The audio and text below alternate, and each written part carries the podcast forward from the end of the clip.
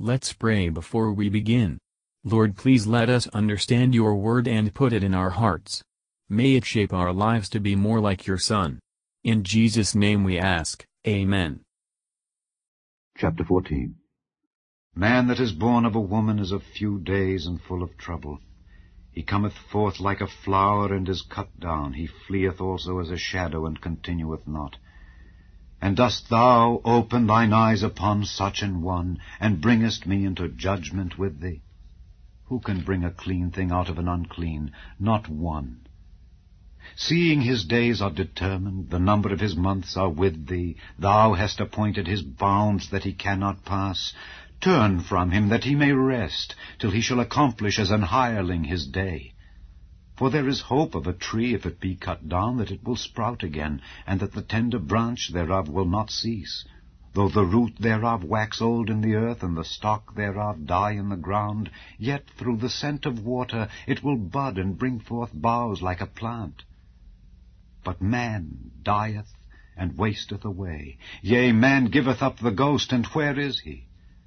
As the waters fail from the sea, and the flood decayeth and drieth up, so man lieth down and riseth not. Till the heavens be no more, they shall not awake, nor be raised out of their sleep.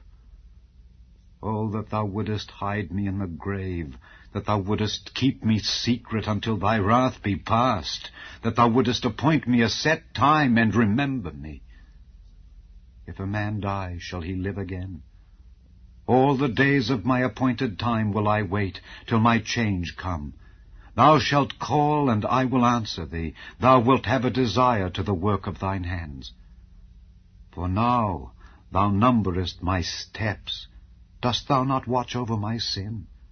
My transgression is sealed up in a bag, and thou sewest up mine iniquity. And surely the mountain falling cometh to naught, and the rock is removed out of his place. The waters wear the stones. Thou washest away the things which grow out of the dust of the earth, and thou destroyest the hope of man. Thou prevailest for ever against him, and he passeth. Thou changest his countenance, and sendest him away. His sons come to honour, and he knoweth it not, and they are brought low, but he perceiveth it not of them. But his flesh upon him shall have pain, and his soul within him shall mourn. Matthew Henry Commentary on Job chapter 14, verses 1 to 6. Job enlarges upon the condition of man, addressing himself also to God. Every man of Adam's fallen race is short-lived. All his show of beauty, happiness, and splendor falls before the stroke of sickness or death, as the flower before the scythe, or passes away like the shadow. How is it possible for a man's conduct to be sinless, when his heart is by nature unclean? Here is a clear proof that Job understood and believed the doctrine of original sin. He seems to have intended it as a plea, why the Lord should not deal with him according to his own works, but according to his mercy and grace. It is determined, in the counsel and decree of God, how long we shall live. Our times are in his hands, the powers of nature act under him, in him we live and move. And it is very useful to reflect seriously on the shortness and uncertainty of human life, and the fading nature of all earthly enjoyments. But it is still more important to look at the cause and remedy of these evils.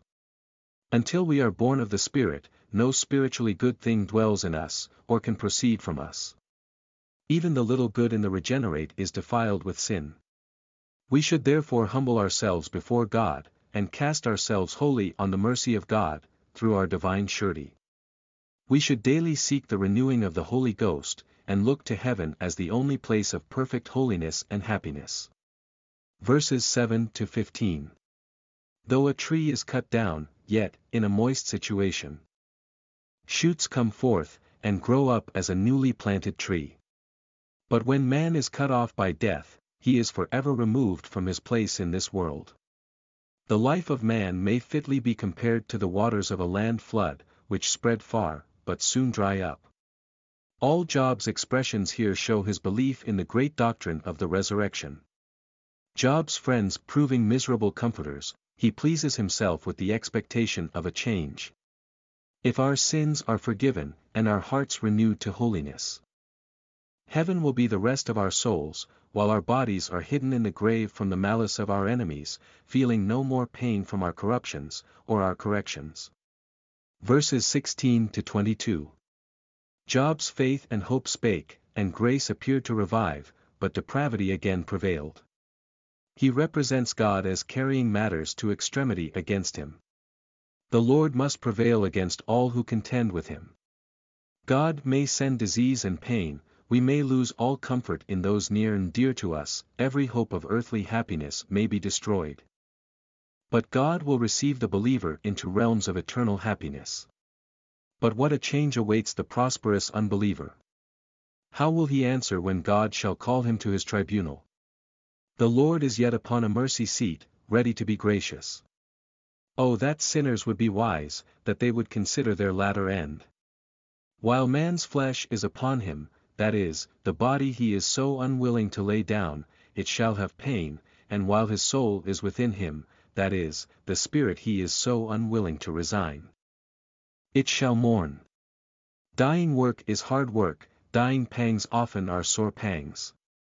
It is folly for men to defer repentance to a deathbed, and to have that to do which is the one thing needful, when unfit to do anything. Thank you for listening and if you liked this please subscribe and consider liking my Facebook page and joining my group Jesus Answers Prayer.